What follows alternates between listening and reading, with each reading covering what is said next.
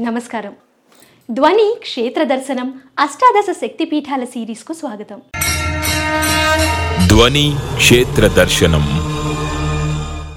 అష్టాదశ శక్తిపీఠాలలో ఎనిమిదవ శక్తిపీఠం మాహుర్యే ఏకవీరిక.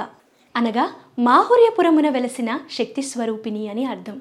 ఈ మాహుర్యపురం మహారాష్ట్రలోని నాందేడ్ జిల్లాలో ఉంది. ఇక్కడ ఆలయ ప్రాంగణంలో సతీదేవి కుడి చేతి భాగం పడింది అని అంటారు. ఇక్కడ అమ్మవారు రుద్ర స్వరూపినిగా పెద్ద తలకాయతో దర్శనమిస్తారు. మరి ఇవాల్టి క్షేత్ర దర్శనిలో మనం ఈ ఆలయ విశేషాలు తెలుసుకుందాం. శక్తిపీఠాలలో ఎనిమిదవ శక్తిపీఠమైన ఏకవీరాదేవి పీఠం మాహుర్యం లేదా మహర్ అనే నగరం నాందేడ్ జిల్లా మహారాష్ట్రలో ఉంది. ఏకవీరాదేవిని రేణుకాదేవి అని కూడా భక్తులు పిలుచుకుంటారు. ఈమె సాక్షాత్ పరాశక్తి అవతారం శివుని అవతారమైన జమదగ్ని మహర్షి యొక్క భార్య మరియు విష్ణువు అవతారమైన పరశురాముడికి తల్లి. శ్రీ ఏకవీరికాదేవి మందిరం చాలా ప్రాచీనమైనది. ఆలయమంతా సింధూర రంగులో దర్శనమిస్తుంది. చిన్న ముఖద్వారం నుంచి ఆలయ ప్రవేశం చేయాలి. ముందుగా శ్రీ పరశురాం గణేష్ దర్శనం చేయాలి. ఆ తరువాత రేణుకామాత దర్శనం చేసుకోవాలి. మెడ కానీ భుజాలు కానీ లేని రేణుకాదేవి శిరోభాగం మాత్రమే దర్శనమిస్తుంది. అమ్మవారి ముఖమంతా సింధూరం పూస్తారు. అమ్మవారి ముక్కు నోరు కళ్ళు స్పష్టంగా చూడవచ్చును. రేణుకాదేవి మహా తేజోమహిమతో అలరారుతుంది. మందిరంలో ఒక పక్క యజ్ఞపీఠిక ఉండగా మరో పక్క ఊయలలో పరశురాముని విగ్రహం దర్శనమిస్తుంది. భక్తులు అమ్మవారి ప్రతిమకు కుంకుమార్చన మొదలగునవి జరపవచ్చును. శ్రీ ఏకవీరికా మాత దర్శనానంతరం ఆలయం బయటికి వస్తే ఆలయ ప్రాంగణం నందు శ్రీ లక్ష్మి శ్రీ భవానీమాత మరియు శివలింగం మొదలగునవి దర్శనమిస్తాయి. రేణుకాదేవి నూతన ఆలయం నిర్మాణంలో ఉంది. మహుర్ క్షేత్రంలో శ్రీ రేణుకాదేవి మందిరంతో పాటు శ్రీ దత్తపీఠం శ్రీ అనసూయామాత మందిరములు చూడదగినవి. అమ్మవారు ఏకవీరికా దేవిగా వెలసిన ఈ మాహుర్యపుర దర్శనం పుణ్యప్రదం. సహ్యాద్రి పర్వత శ్రేణుల్లో ఒక శిఖరంపై ఉన్న ఈ శక్తిపీఠాన్ని దర్శించేందుకు తంత్ర సాధకులు మాంత్రికులు వచ్చి అమ్మను సంతృప్తిపరచడానికి బలిదానాలు చేసేవారట.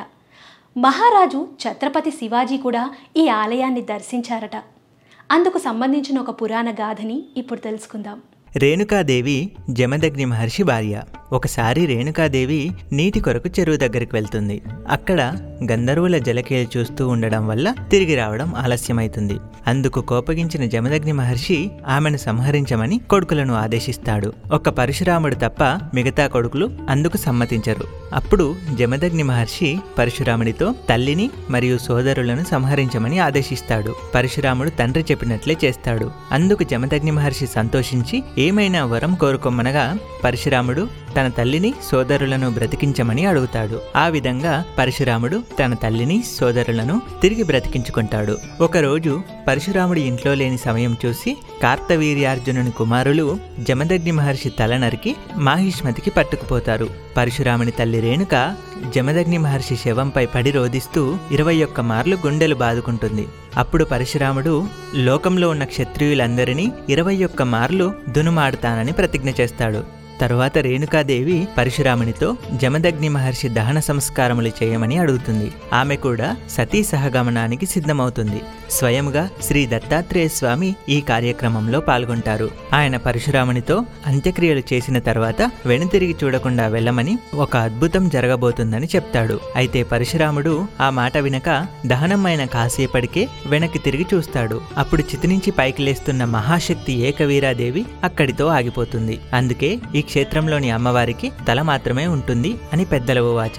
దానికి సంకేతంగా ఈ క్షేత్రంలో మట్టి భస్మం వాసన వస్తుంటుందని భక్తుల విశ్వాసం. దత్తాత్రేయుని తల్లిదండ్రులైన అత్రి మహర్షి అనసూయాదేవి ఇక్కడ నివసించేవారట. ఇక్కడ ప్రధాన దేవత రేణుకాదేవి. ఏకవీరికాదేవి స్వయాన రేణుకాదేవికి పెద్ద సోదరవుతుందని ఇక్కడ భావిస్తారు. ఈ ప్రధాన దేవతలతో పాటు పరశురాముని ఆలయం కూడా ఉంది. వీటితో పాటు దత్తాత్రేయుని ఆలయం అనసూయాదేవి ఆలయం అత్రి మహర్షి ఆలయం మాతృతీర్థం దేవదేవేశ్వరుని మందిరం కూడా ఉంది. ఇక్కడ ప్రసాదానికి ఒక ప్రత్యేకత ఉంది. తమలపాకులో వక్కపొడిని నూరి ప్రసాదంగా ఇస్తారు. ఈ ఆలయంలో దసరా నవరాత్రులలో ప్రత్యేక పూజలు జరుగుతాయి. ఈ క్షేత్రానికి వెళ్ళడానికి రాష్ట్రంలోని అన్ని ప్రాంతాల నుండి రోడ్డు బస్సు సౌకర్యం కలదు. దగ్గరలో ఉన్న రైల్వే స్టేషన్లు నాందేడ్ కిన్వాట్ సమీప ఎయిర్పోర్ట్ నాగ్పూర్లో కలదు. ఇవాల్టి ధ్వని క్షేత్ర దర్శనంలో మాహుర్యే ఏకవీరికా దేవి ఆలయాన్ని సందర్శించుకున్నాం కదా? ఇక రాబోయే ఎపిసోడ్లో ఉజ్జయిన్య మహాంకాళీ దేవి ఆలయం గురించి తెలుసుకుందాం. Please subscribe to Dhwani Devotional channel.